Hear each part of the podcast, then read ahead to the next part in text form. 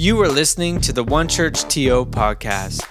We are an imperfect community who are attempting to help people know God, love people, and make an impact in our city of Toronto, Canada. At the time of this podcast episode, we are currently experiencing the COVID 19 worldwide pandemic. So you'll start to notice in this same feed, we'll be providing some extra episodes alongside our weekend teaching to encourage you throughout the week. But we hope today's teaching is valuable for whatever season or situation that you find yourself in. Oh, I'm so excited about uh, this summer series. Can you imagine having a series that was more timely? that just fits with these times. It's a series about elevating all of us. And, uh, you know, we live in a world where so many people are devalued and told they're less than other people. You're superior and you're inferior. And Jesus came to elevate every one of us. You know, when we, we sang It's Your Breath in Our Lungs, how many, your mind just somewhere in there said, you know, and, and some people aren't even allowed to have breath in their lungs. They're, they're, they're, mistreated. And it's not just, you know, the, obvious things that are in the news. Some people just smother the life out of other people. They don't want them to reach the potential that God has for their life. It, it, that's just the reality of the world that we live in. And uh, that was the world that Jesus was born into as the Messiah. And look at the way he treated people women. Last week, Pastor Jan began this series talking about the way that Jesus treated women as equals, made in the image of God, just like God said in the Old Testament, but culture and, and egos and power trips got in there and, and changed. And Jesus treated women as equal. It's in the archive. Watch that first teaching if you if you missed it. And then what about religion? Well, there were some religious groups that sort of taught and believed and acted like they had the corner on God. You had to belong to their denomination if you were really going to be a true God follower. And Jesus shows up and he's told those people straight, you are so full of your legalistic religion that you don't even have room for a relationship with God. He tells them that in Luke. And then he says, You people that hunger for spiritual reality, you're blessed because it's not religion. It's that hunger for spiritual reality that is going to result in you being filled. And then, uh, you know, some people, if you have money, if you're rich and successful, it was the thinking of the time God's prospering you. You're like in his favor poor people, oppressed people, impoverished people. God doesn't like you so much. And Jesus shows up and he says, I've come with good news for the poor. And blessed are you who are poor.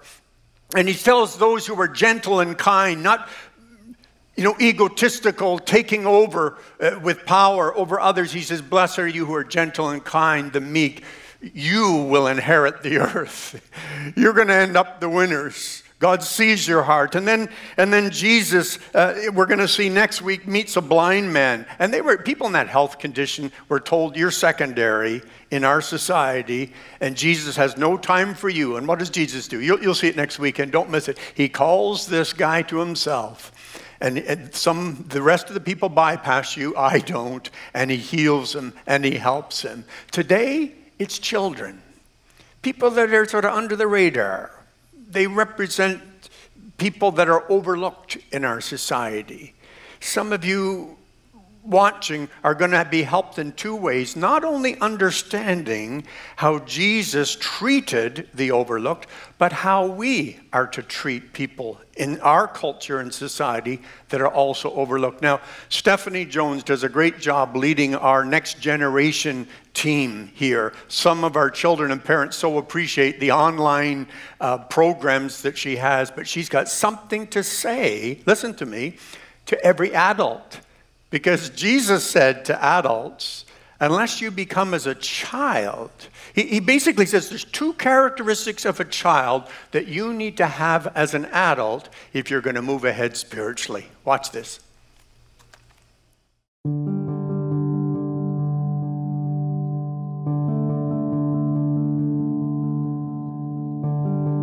One day, some parents brought their children to Jesus so he could touch and bless them. But when the disciples saw this, they scorned the parents for bothering him. Then Jesus called for the children and said to the disciples, Let the children come to me, don't stop them, for the kingdom of God belongs to those who are like these children. Truly, I tell you, anyone who does not receive the kingdom of God like a child will never enter it.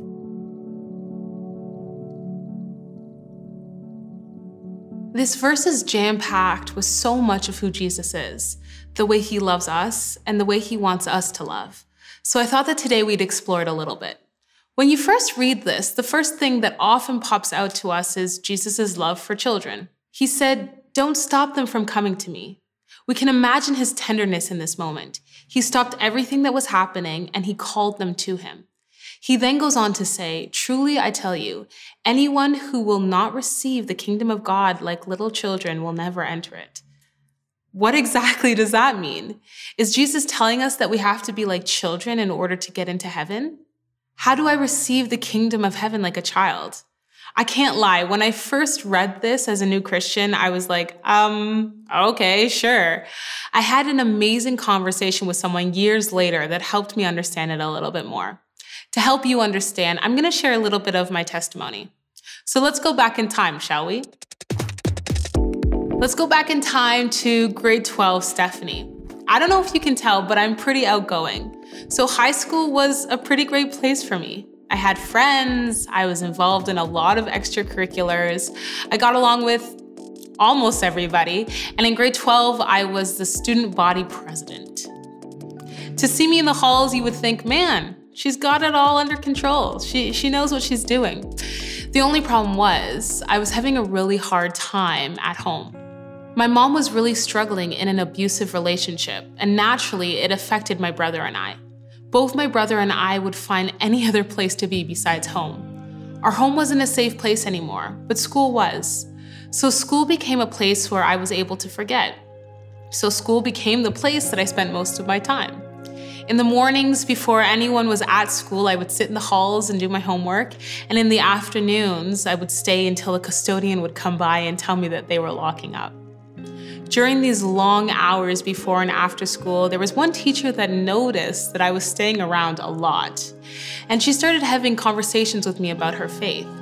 Hours and hours went by, and she told me about the gospel and how I was loved by a Father in heaven who had plans for me. I remember one day she asked me to do something. She said, Next time you're feeling anxious or overwhelmed, can you try to talk to God? It doesn't have to be anything crazy, but just try to ask Him for His help. I didn't know the first thing about talking to God, but I thought, how hard could it be? So, sure, I'll give it a try. It wasn't long after that conversation that I was feeling very overwhelmed, completely lost in this world. I didn't know why, but in the moment of tears and hopelessness, I remembered my teacher's voice. Just talk to him. So I did. Well, if I'm being honest, I kind of yelled. This is what I said I said, God, if you're real, you need to show up now because I need you. This will be the last time that I come to you like this. And at that very moment, it felt like the world just stood still. At that very moment, there was no longer any doubt in my mind or in my heart that Jesus wasn't real. I just knew. That was it. I just knew. That was on a Friday, and on the Sunday, I came here to One Church TO and I accepted Christ as my Lord. I had complete trust and an all in faith in God. The veil was removed from my eyes, and I could see the truth. Nothing and nobody was going to tell me any differently. And trust me, they tried. Years later, as I was retelling the story to a person, they said to me, Wow, you really have childlike faith. At first, I was a little offended. But then I remembered, and this verse really clicked for me. You see, just as easy and naturally as it is for a baby to learn how to smile and laugh, the same ease came with me trusting and loving. A child completely trusts in those who love and care for them, perfectly demonstrating that all in faith that Jesus is trying to tell us about here. He's not asking us to be childish, immature, or gullible. Rather, he's asking us to be childlike, having a complete reliance on him. We all know a newborn baby is completely reliant on the adults around them to care for them. In the same way, this is the type of reliance that Jesus invites us into. As a young adult, this level of trust did not come easily or naturally. I chose.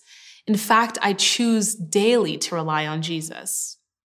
Friends, some of you may be here who have been following Jesus for years now, but maybe you find yourself at a place where you've got to trust and rely on Jesus one more time.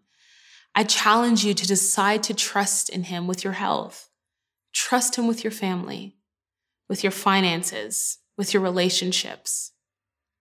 And there may be some of you in, sitting here watching, and you haven't yet decided to follow Jesus. At the end of this gathering, Pastor Keith will pray the exact same prayer that he prayed with me all of those years ago for the first time when I was sitting here at One Church TO. I want to encourage you to consider to take that leap of faith in all in trust in Jesus. It has made all the difference in my world. But our story doesn't end there.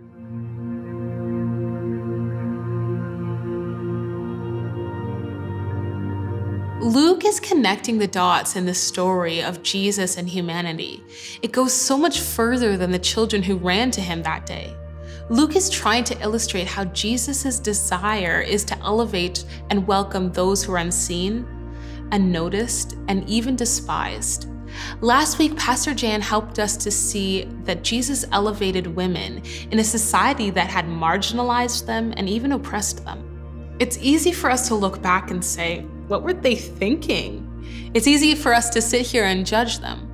But what if we all have unseen people, unnoticed people, or dare I even say, despised people in our own lives? The dominant way of thinking in Jesus' day was that sin, brokenness, weakness were like a virus, easily spread through contact with someone who was infected. The way to avoid infection was to create spaces where they couldn't go or to make sure that you never went to a place where they had been. So the religious people had created this type of spiritual quarantine. We create an isolation bubble. In this bubble, it becomes so easy for us to see our needs, our problems, and bypass others. But in this moment, Jesus makes it so clear that he will always reject the strategy of isolation. This is the one thing that made Jesus so uniquely different. He didn't try to keep the weak, sinful, or broken people from him, he welcomed them. You see, friends, the problem with spiritual quarantine living is that we come to view the world as us versus them. And that self imposed quarantine becomes a greenhouse for some of the most destructive sins that Jesus calls out sins of self righteousness, sins of self importance, sins of being blind to the cries of others. Isn't it interesting that the people blocking the children from getting to Jesus that day were his followers? I'm a follower of Jesus. Who am I keeping at arm's length? Who are you keeping at arm's length? Who might we be blocking from Jesus? Not intentionally, perhaps, I'm sure the disciples didn't want to waste the time of someone who was as important as Jesus on someone insignificant like children. But Jesus doesn't see it through that lens. Everyone is important. Everyone is worthy of love. Everyone is welcomed by Jesus.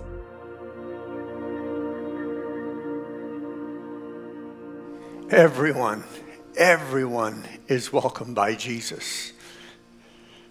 So the question then is, you know, do I welcome Jesus? I, I want to take a moment to pray with anyone who's with us in this gathering who is saying, you know, like Steph did those years ago, I'm ready to say, Jesus, I want to become your follower. I'll never be perfect, but with you in my life, I'm going to get better and better and better. But it's because I'm not perfect that I need you. I need you who are perfect. I need your grace. I need your forgiveness. I need the new life that you can give. And so, how many are ready to say, just like a child trusts, I'm going to trust Jesus right now? And you say, well, I got, I got trust issues, and they're, they're there for good reason. I've trusted people in the past, people who were supposed to watch out for me, and they let me down. Yeah. Uh, get this it's safe to trust someone who loves you so much that they die for you. They give their life in your place. You gotta know that they love you because they don't have to do it. They do it because they care about you and they want you to have the best future. Jesus did that. He died to restore us to God. Have you invited Jesus into your life? Or maybe you've wandered away and you say, I'm to pray with you, Pastor Keith, because I'm coming back home to Father God through Jesus, my Savior. I'm going to say a prayer, and I'll allow some time for you just to whisper the words one line at a time after me. And when you pray this prayer, a miracle will happen in your life. Jesus will answer that prayer. He, he, you're saying, I welcome you, Jesus. He says, Well, I, I've been wanting to come into your life. I died for you. Let's pray. Jesus, thank you for loving me so much that you gave your life so that I could live. I ask you to come into my life today. Cleanse away all the sins and wrongs that I have done in the past. And keep forgiving me as I follow you in the future. I want to live for you all the days of my life, right into heaven when I die. Until then, help me live for you and to become more and more like you. I pray this in Jesus' name. Amen. Amen. If you prayed that prayer with me, you know, there's a way to indicate and uh, you know, just in the chat room, and there's a place on the screen where you can just say, I, I, I committed my life to follow Jesus. I'm ready to follow Jesus. It's so exciting for us just to hear back from you that you prayed that prayer. And it's a way to sort of just sort of raise your hand and say, I, I prayed with you, Pastor Keith, and bless you as you begin life with Jesus. We're a church so, any way we can help you just to take the first steps or to be restored back into good steps of following Jesus, we want to do it. Now, let me pray for you, for every follower of Jesus. How many of you, you need to come to Father God as a child right now? with a trust of a child and the way um, a child relies on the parent.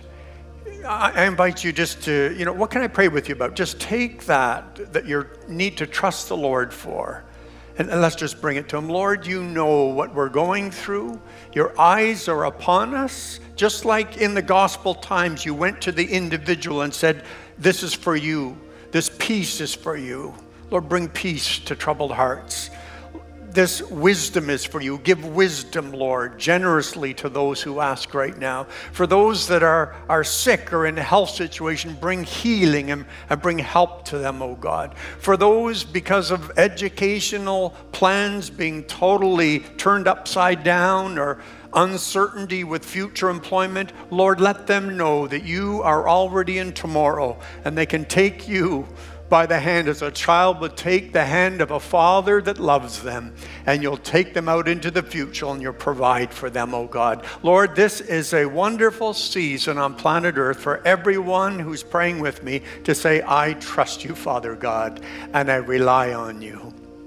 We pray this in Jesus' name, and may the grace of the Lord Jesus Christ and the love of Father God and the daily fellowship of His Holy Spirit be with every one of you. Amen and amen. Love you, church.